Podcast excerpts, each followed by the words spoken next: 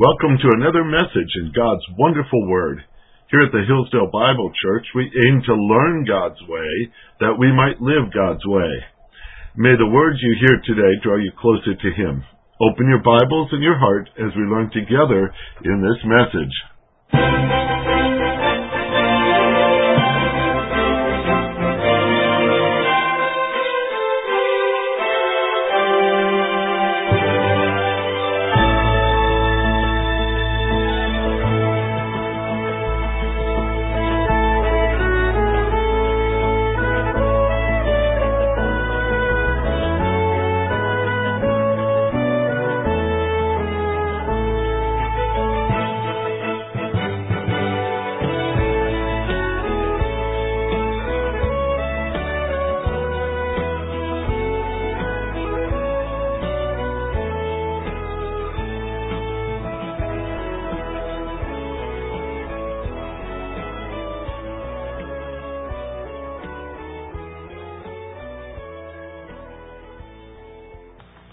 Tonight we come to our final approach to Psalm 103.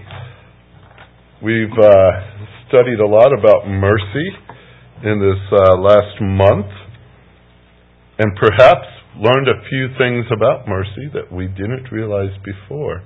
One being how absolutely large it is, and two, that it has nothing to do with us. This is God's work, not ours. Uh, and uh, His mercy takes a different approach than ours does. Have you noticed the hostility in our world today?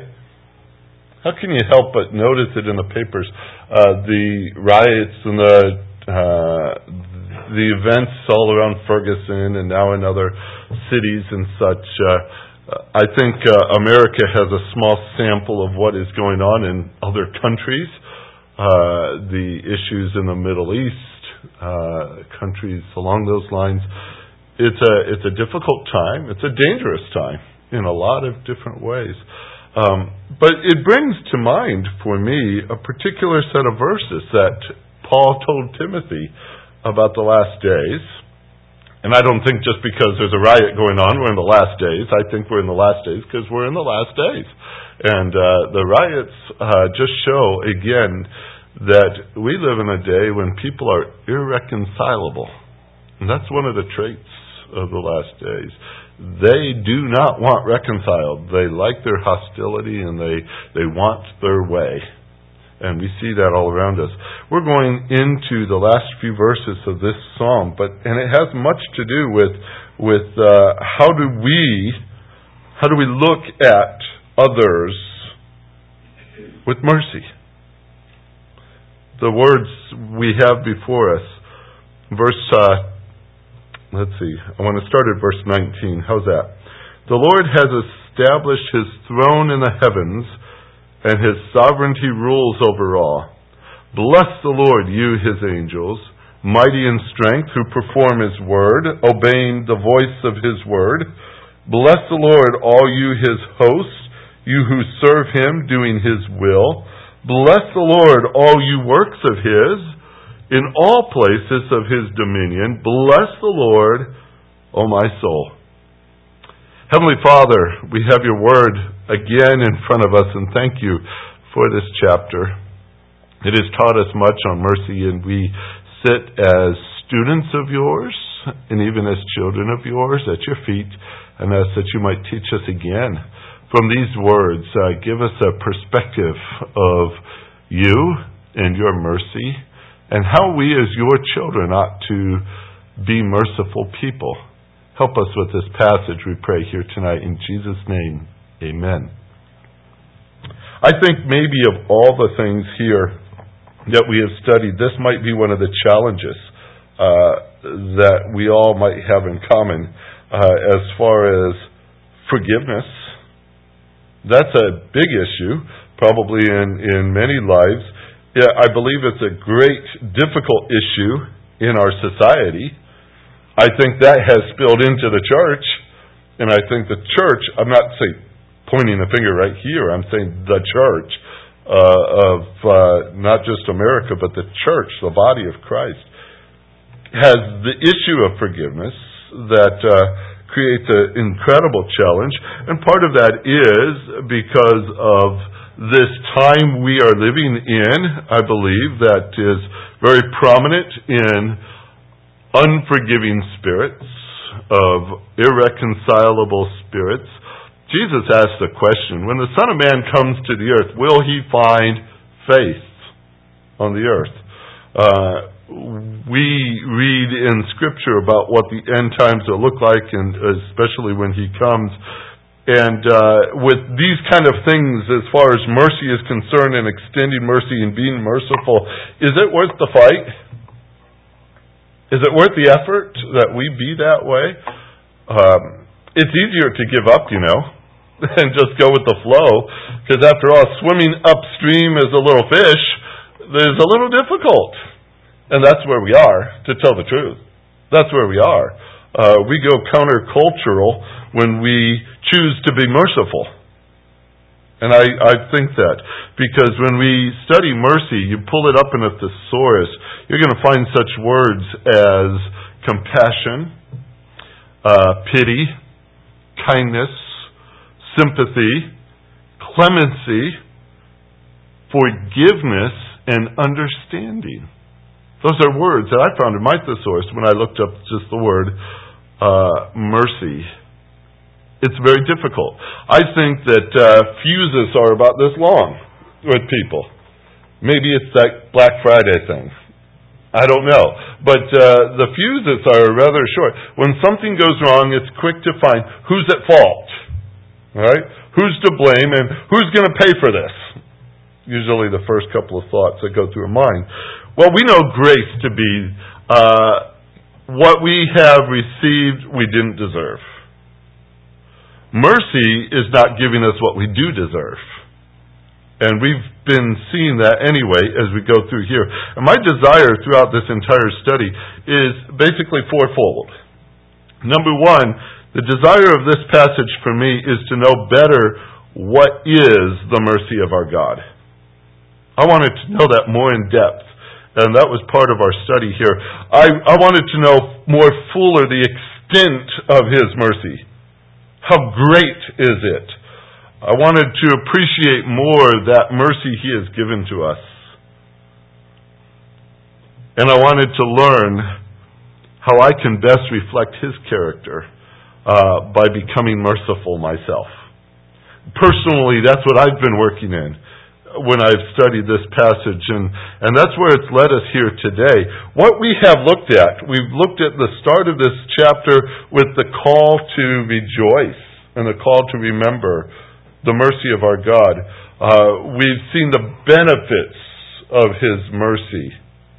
We have seen the character of His mercy. We have seen the need for His mercy. We have seen the extent of His mercy. We have seen the, the present condition that really requires mercy.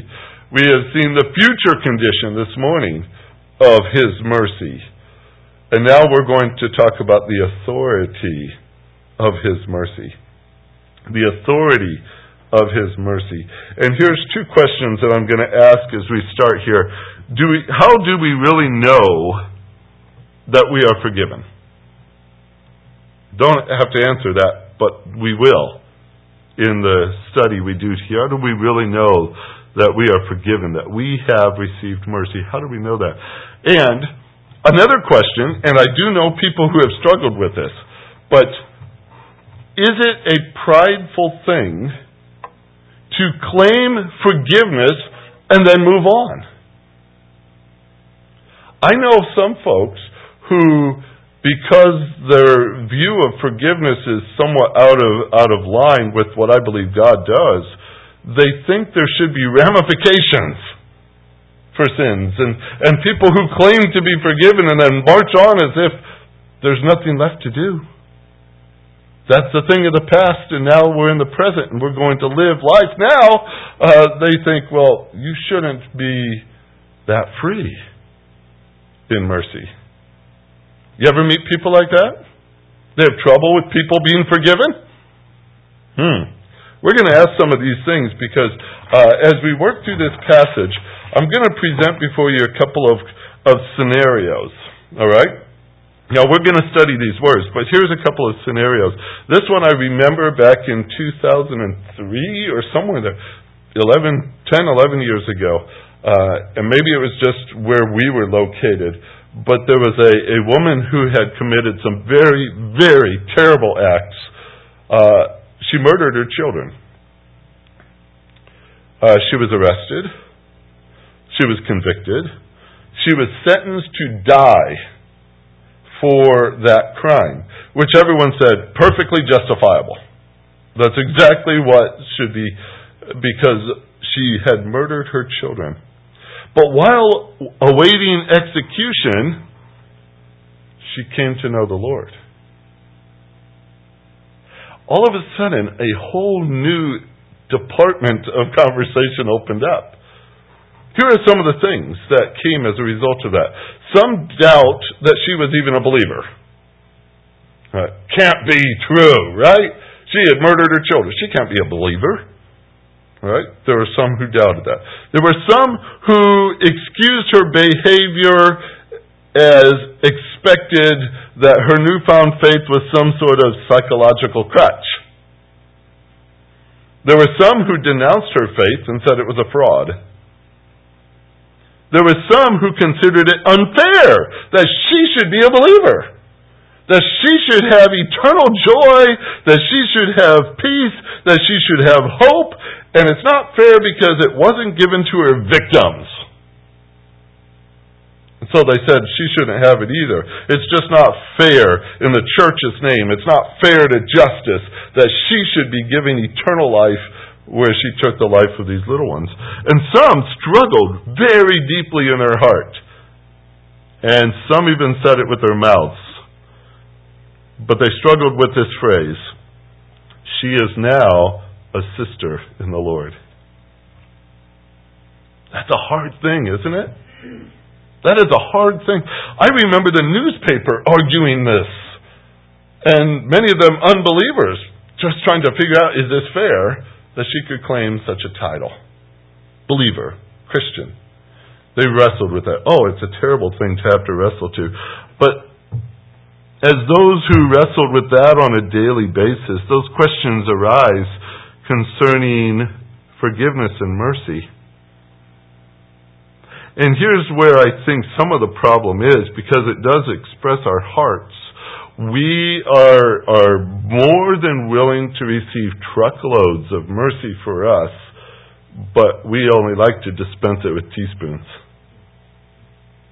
That's something that maybe it's just true in my heart, but here's some, some scenarios for you. I've got three scenarios. One is in John chapter 8. Let's go over there for a minute. John chapter 8. And perhaps just by saying John chapter 8, you know exactly the story that I want to set before you. John 8. The, the story is um, starting in verse 1, and it goes all the way through verse number uh, 11. And in case you're saying, well, if you have a particular translation that says, wait, it's not in mine, uh, you might find it down in the footnotes.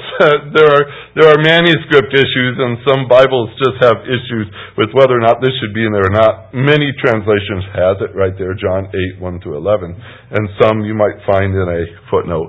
But um, this is where Jesus went to the Mount of Olives.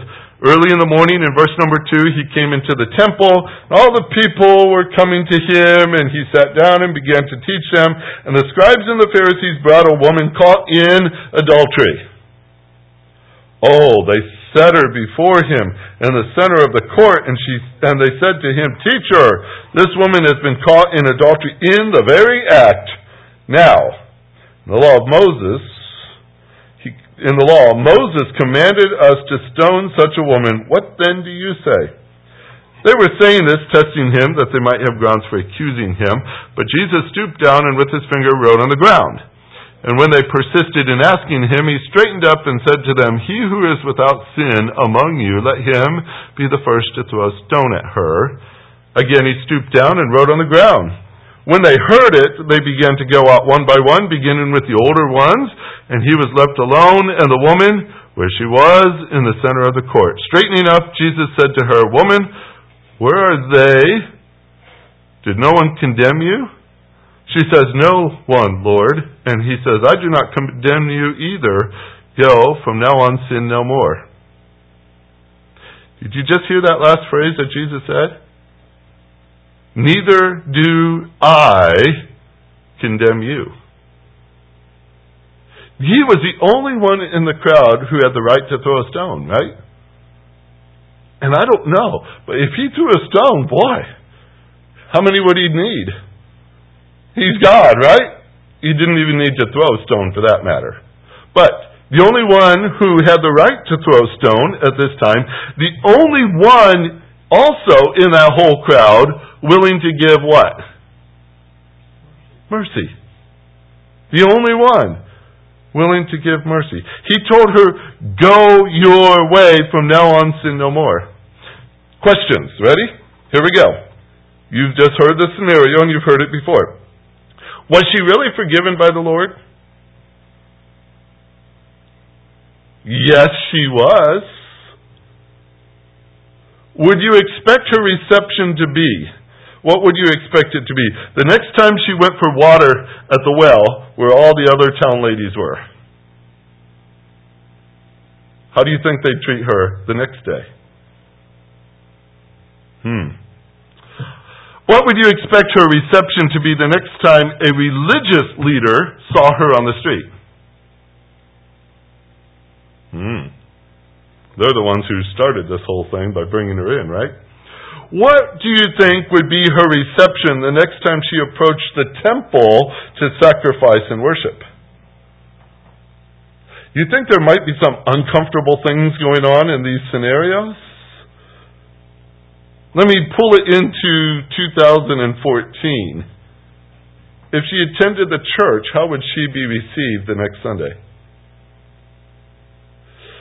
All right, we're getting personal. It's a little test of our own hearts here. Let me ask you this one, because this one also gets rather interesting. If she became a believer, as as we would assume, she was forgiven, but we're in this dispensation. If she became a believer and she sought church membership, and down the road she desired to teach our children, You want a different scenario? Let's try a different one. Uh-huh. Let's go to Luke chapter 19. Luke chapter 19. This is a, a little scenario. I have fun with words once in a while. A man named Zacchaeus. Chapter 19 uh, of the book of Luke. He, Jesus, entered Jerusalem or Jericho and was passing through. There was a man called by the name of Zacchaeus. He was a chief tax collector and he was rich. Zacchaeus was trying to see who Jesus was and was unable because of the crowd, for he was small in stature. So he ran on ahead and climbed up into a sycamore tree in order to see him, for he was about to pass through that way. When Jesus came to the place, he looked up and he said, Zacchaeus, hurry and come down, for today I must stay at your house. And he hurried in and came down and received him gladly. When they saw it, they all began to grumble, saying, He has gone to be the guest of a man who is a sinner. Zacchaeus stopped and said to the Lord, Behold, Lord, Half of my possessions I will give to the poor. If I have defrauded anyone of anything, I will give back four times as much. And Jesus said to him, Today salvation has come to this house because he, too, is a son of Abraham. For the Son of Man has come to seek and to save that which was lost. You know, when we study this, I, we do this a lot in Sunday school. We emphasize his small stature where we ought to emphasize the large amount of mercy that the Lord extended to him. He was a chief tax collector. We saw that. He worked for the Romans. The Romans' policy was simply, you get what we need, and anything you add to it is yours. And that was the tax collector's motive and their way of doing things. So they cheated their own countrymen out of their income.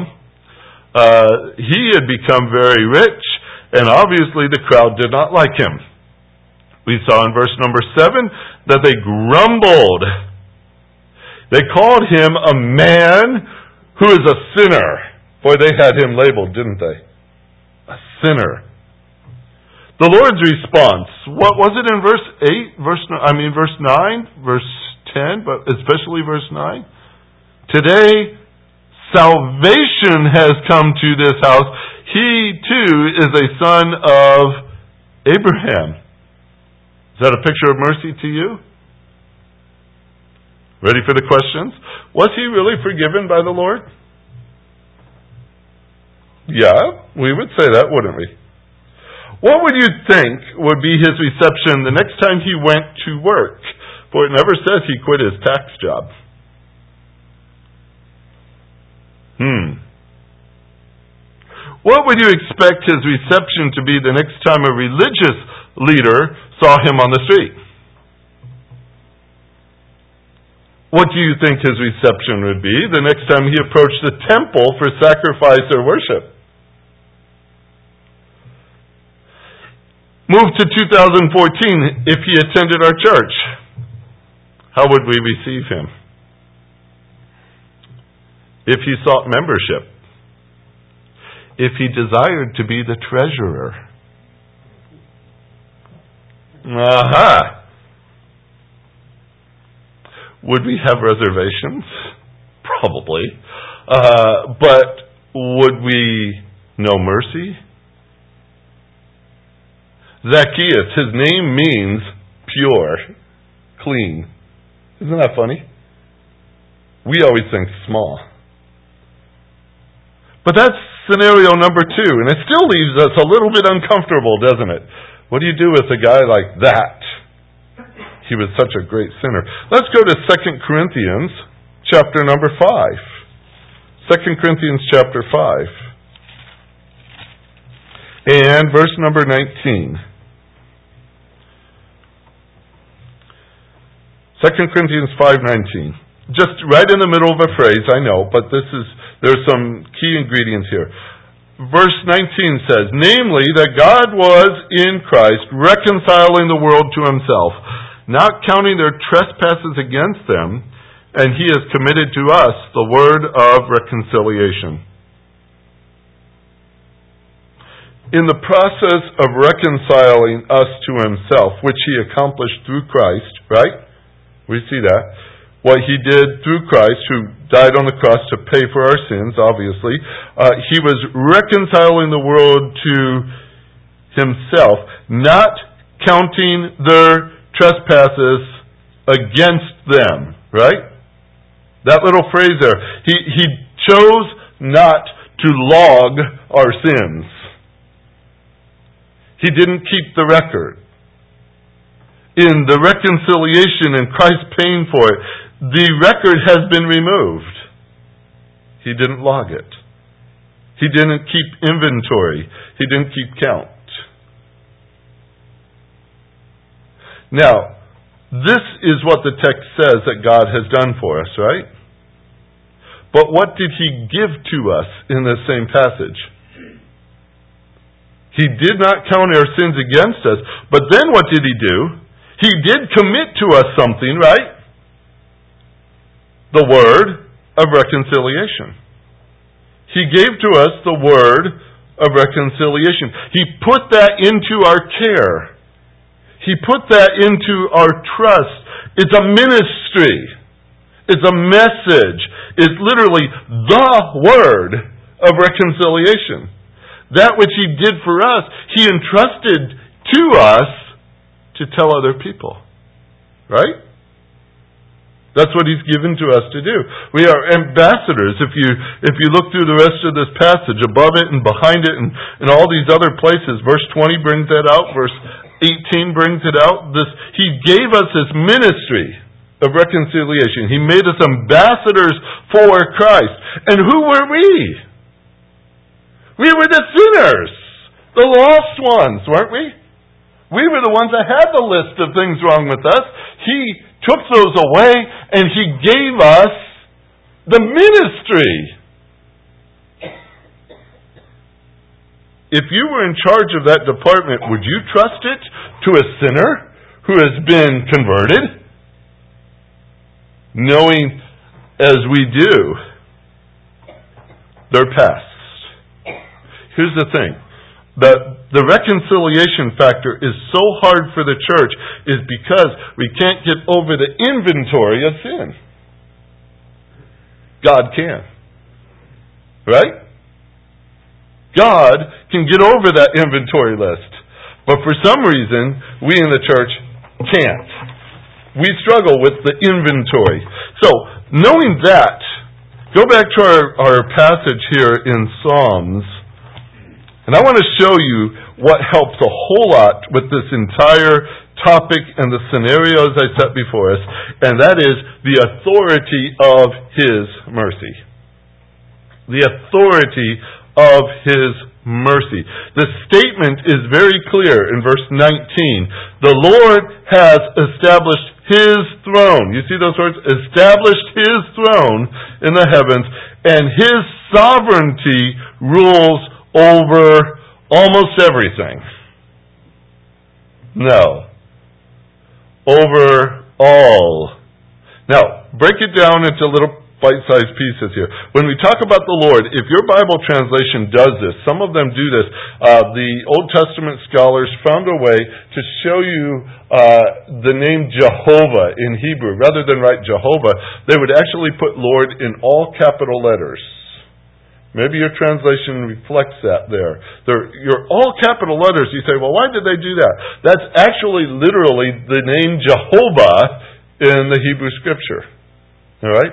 They have different words for Lord and such, and that's the way to tell you that is that sacred name, that important name. It's Lord in all capital letters. It's his special name that the Jews considered such a proper name of God that uh, they did not want to pronounce it. It was too holy to pronounce. Uh, Moses said, What is your name? So I could tell them. And God said, I am sent you. And the letters that spell out such a word and, and such that comes out to the word Jehovah are four little consonants. It's Y, here's the English equivalent, Y-H-V-H. We put in vowels because the Jews did too. They put in vowels so they could pronounce the word. In other words, they put in the vowels for Adonai, another name for you know, God who we adore or such. They take that name Adonai, it's a bunch of vowels. They take the vowels, stuff it in between the letters of Jehovah, and when they're reading through the text, when they see that, they read the vowels and they read Adonai instead of Jehovah. Because it's too sacred to say his name. Too holy. They even say that uh, uh, when they're writing out the name Jehovah on the text, that they get rid of the pen and start with a new one. Now, that stated an awful lot of time in the Old Testament. Bic would have loved to provide the pens to, to write out the Old Testament because there was a endless supply that was needed there. But all the way through, they, that was the way they considered that name to be so, so holy. And you may think that their behavior is somewhat excessive in regard to that name. But I think that we've gone quite the other extreme and we don't treat it with any respect in our society. They use it as a swear name, don't they? They drag it down through the mud constantly. Uh, sometimes we even treat it uh, in such a vain manner we don't take it very seriously. Um, James tells us in chapter 3, 9 through 11, with it we bless the Lord our God, speaking of our tongue, and with it we curse men who has been made in the likeness of God. From the same mouth comes both blessing and cursing. My brethren, these things ought to be not to be this way. How can a fountain send both both fresh and bitter water. And at times, you know, we come into the church and we maintain an atmosphere that His name is holy and respected and such. And then other times we live as if that name is vain to us. The way we use it, the way we talk about Him, the way we go on as if He's not even a, a concern to us. He is the Lord, isn't He? And when did He stop being the Lord? When did he stop being so holy and so great and so majestic? Doesn't, does he? He's like that all the time. This passage is emphasizing that as we've been studying it through. By, by the Lord's name, when the Lord's name is you're speaking of his authority. When you speak of the Lord's name, it speaks of his throne. That's authority. And our passage says the Lord has established His throne in the heavens and His sovereign rule over all. That's the Lord we speak of. He's sovereign. He's sovereign. You know, back in the days of Genesis, chapter number 11, they built a Tower of Babel. Remember? They were building this tower. Do you know why they were building that tower? They told you. They said, We're going to build this tower to reach into the heavens to make a name for ourselves. Satan has similar desire in Isaiah 14. He said in his heart, I will ascend to heaven. I will raise my throne above the stars of God. I will sit on the mount of assembly. I will ascend to the heights of the clouds. I will make myself like the most high. They like the authority. They like the position. They like that place. But Scripture says, in reality, there is no God greater than our God. No God greater than our God. Authority begins and ends with Him. That's why it says so clearly here in this passage on mercy, it speaks of His authority. He is sovereign and the sovereign ruler over all. Alright?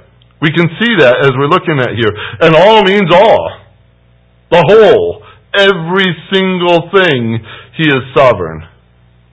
So, let's insert it into our thoughts this morning and put these questions together. If the Lord says it is forgiven, is it? You know where I'm going? this is this is not based on our opinion anymore, is it? It's based on what he says. If he says it's forgiven, who really are we to say it's not? Satan is the one who started the phrase, has the Lord really said? And we've been repeating that for centuries.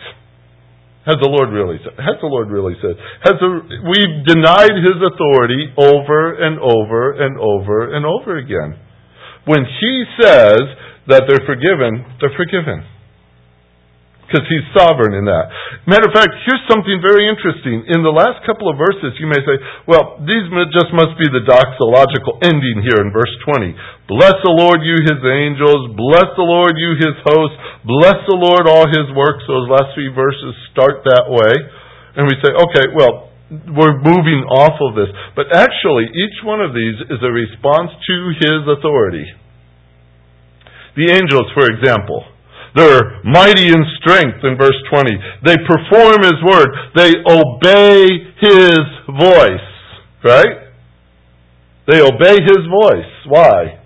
Because He's a sovereign God. They obey His voice. You know, they are not omniscient beings, but they are smarter than we are, I think.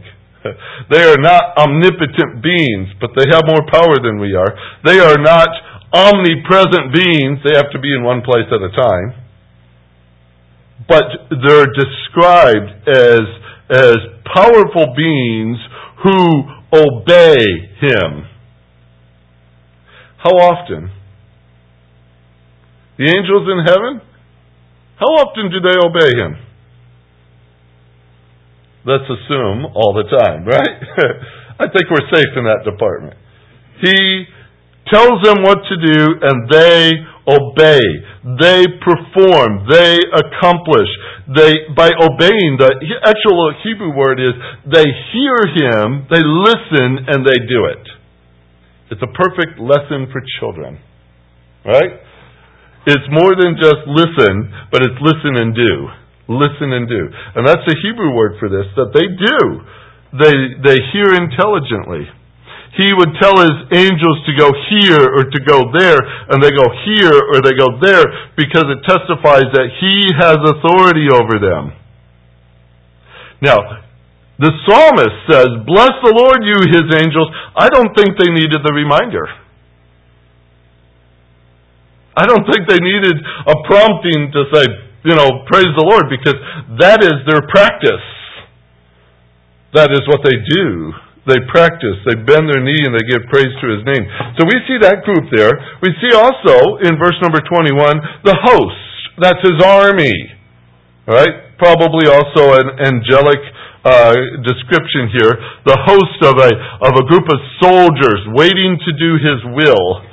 It says in, in this verse, Bless the Lord, verse 21, all you His hosts who serve Him doing His will.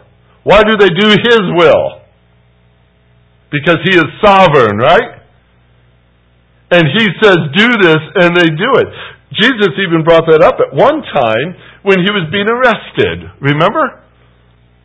They were going to arrest him, and the disciples, especially Peter, thought, hey, we'll help you out. We'll get a sword. We're, we'll just defend you. And Jesus said, you have no idea. That's my slight paraphrase. But uh, do you not know that I can appeal to my Father and He could send 12 legions of angels now? 12 legions. And I've always had fun with math in this department, maybe only, but uh, the concept of, of what an angel can do. One of them appeared in the days of Hezekiah and eliminated a, an army of 185,000 soldiers overnight. And then I thought, well, what's a legion? And that comes out to roughly about 6,000 angels. And so I did the math of 6,000 times 185,000 to see how many could they eliminate in one night. And it was over 1 billion. And I thought, you know, that in that day probably was pretty much wiping out the population of the earth. I don't know the exact numbers, but that's all possible with just calling on the Lord to send them the angels. Now, would they do that if he called on them? They would, because that host does his will. Right? That's what it says. This host does his will. They obey his will. He didn't call for them. But in Scripture, we read and we even say, Thy will be done on earth as it is in heaven. Right? We say such things.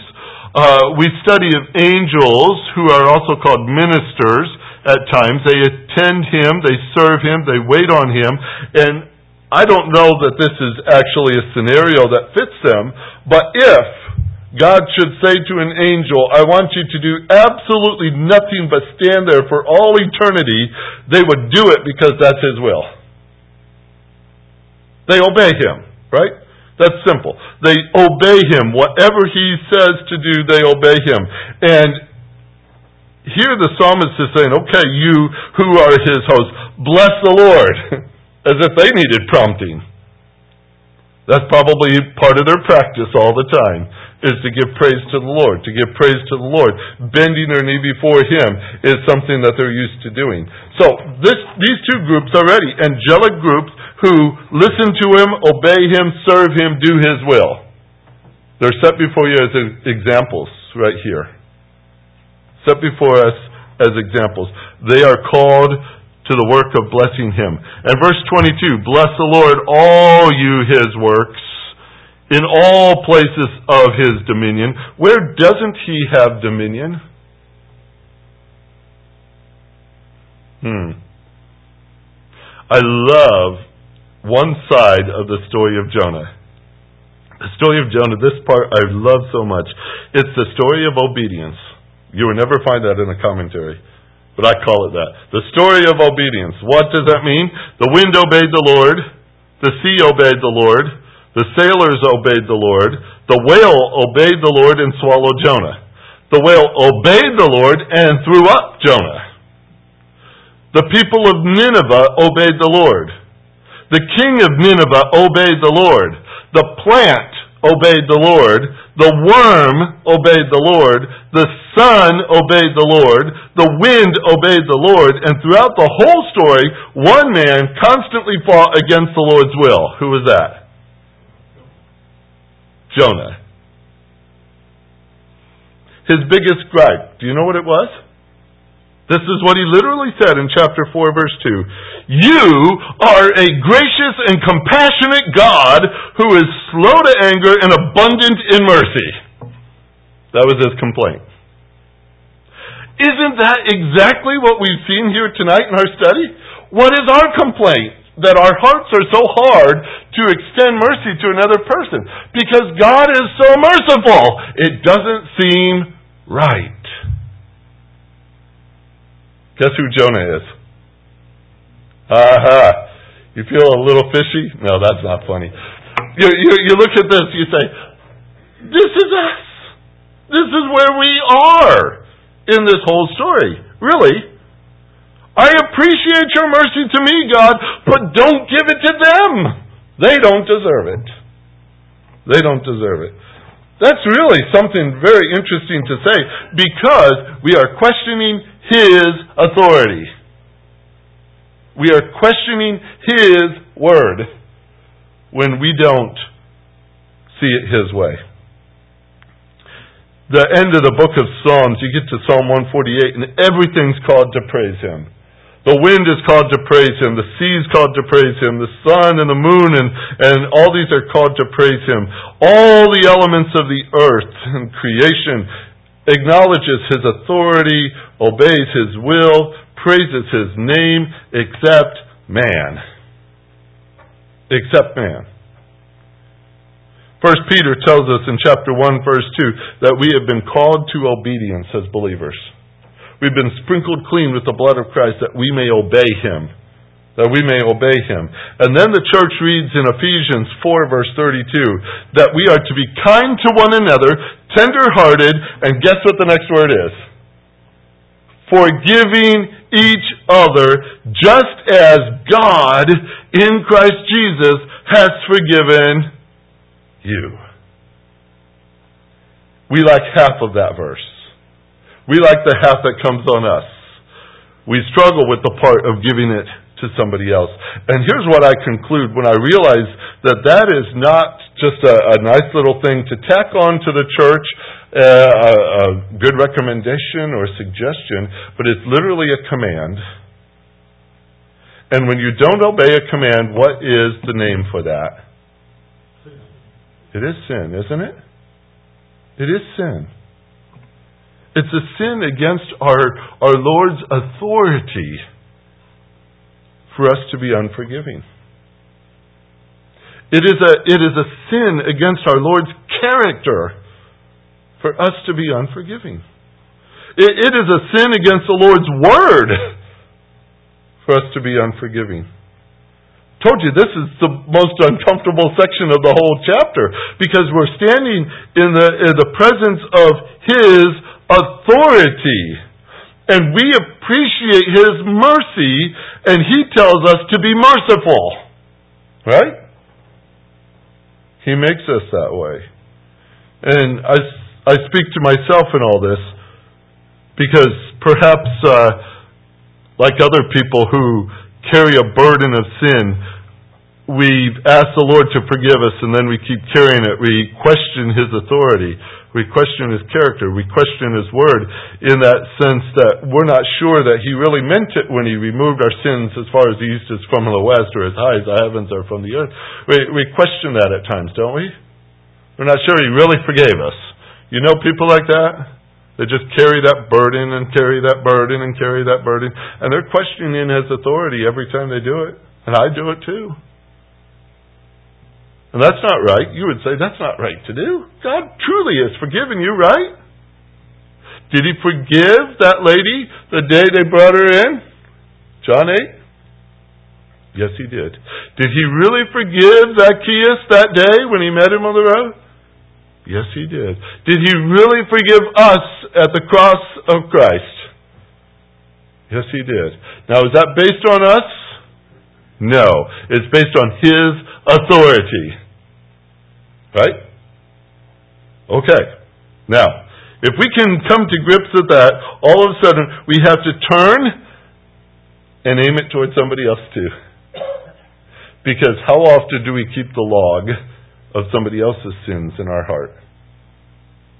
We keep record of these things. As far as I can tell, when the Lord forgives things, the only one keeping a record is us.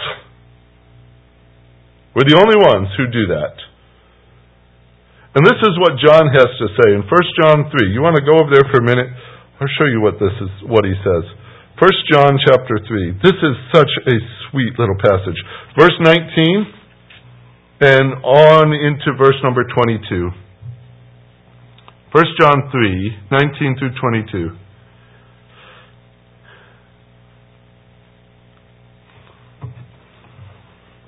Okay, you ready?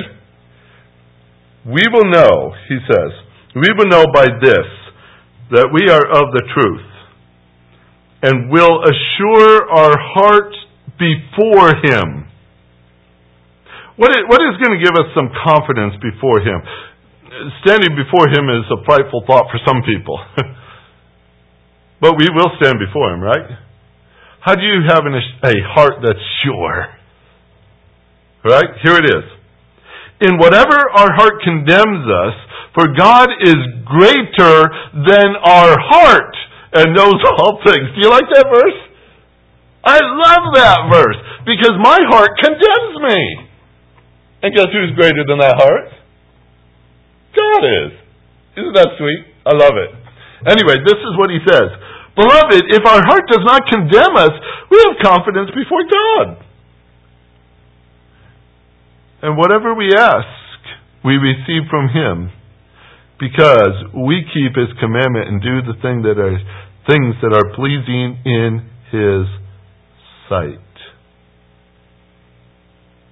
Ooh, that's a pretty pretty nice response to it all, right? When we talk to Him, we ask Him. And here's what people are afraid to ask Him Lord, give me a forgiving spirit. Lord, give me the ability to forgive that person and see them as you see them. Lord, give me a merciful spirit. Teach me to be merciful like you are. Do you know what we're asking when we ask those things? Wow. And yet, does he give those things? We ask, and what does he do? He gives. And then we, we stand before him with a sure heart. There's a bumper sticker. You've seen it so many times, I know. Over the years, it used to be there. Maybe it's all faded on the back of Pintos now. God said it. I believe it. That settles it. We could almost tack that behind every single one of our scenarios here tonight, can't we? God said it. God said, that is mercy. It's not based on us, not what we did, not how we went about our, our repentance. I've seen that. That's kind of a funny thing, but people evaluate forgiveness on how well they repented. All right?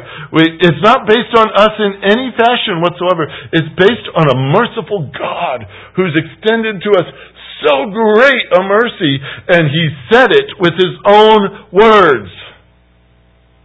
That's mercy. And that's the mercy that we like. But it's also the mercy that we're called to carry. You see? That's why the conclusion of this is bless the Lord, not bless me, not bless him, bless her, bless the Lord, oh my soul, because mercy is his department. And he has given us the ministry of it. Now, if you wonder if he's really given that to you, then you're questioning his authority again. Because he did give it, didn't he? He's given to us the word of reconciliation. Okay, so what do we do now? We've read this passage, we've studied this passage, we've thought through this passage, we've been uncomfortable with this passage, but as we've learned, I hope we're, we've got a better understanding of the mercy of our God. We have a better appreciation of the mercy of our God, and we have a better idea of what we ought to do with it. Right? I think it should change us because He's changed us. So let's commit that to prayer tonight, and then let's start practicing what we're called to do. Heavenly Father, we stop again and say, Thank you for your mercy. That we could be the recipients of such something that's so glorious, so wonderful, so needed, and so welcomed in our lives. We thank you, Lord, for it. You are a great God. I can't even imagine serving any other idol, rock, tree, piece of metal, whatever it is, that couldn't give me one single thing to satisfy my soul. But you are my God. And you are a gracious and compassionate God who abounds in mercy. And I thank you, Lord, for giving that to me, to each of us here as we sit before you, as we pray at this moment. We are so grateful for that mercy. Lord, we also know we're responsible to dispense it to, as well. It's not our mercy to give, it's your mercy that you've given to us. So often we're hoarders of it. We limit it because we see things from our own eyes. We measure forgiveness from human hearts and not from your heart. And we have failed perhaps a lot in this department. But we need to learn, Lord, and we need to do things the way you have designed them. We want to obey you. We want to hear and obey. We want to do your will.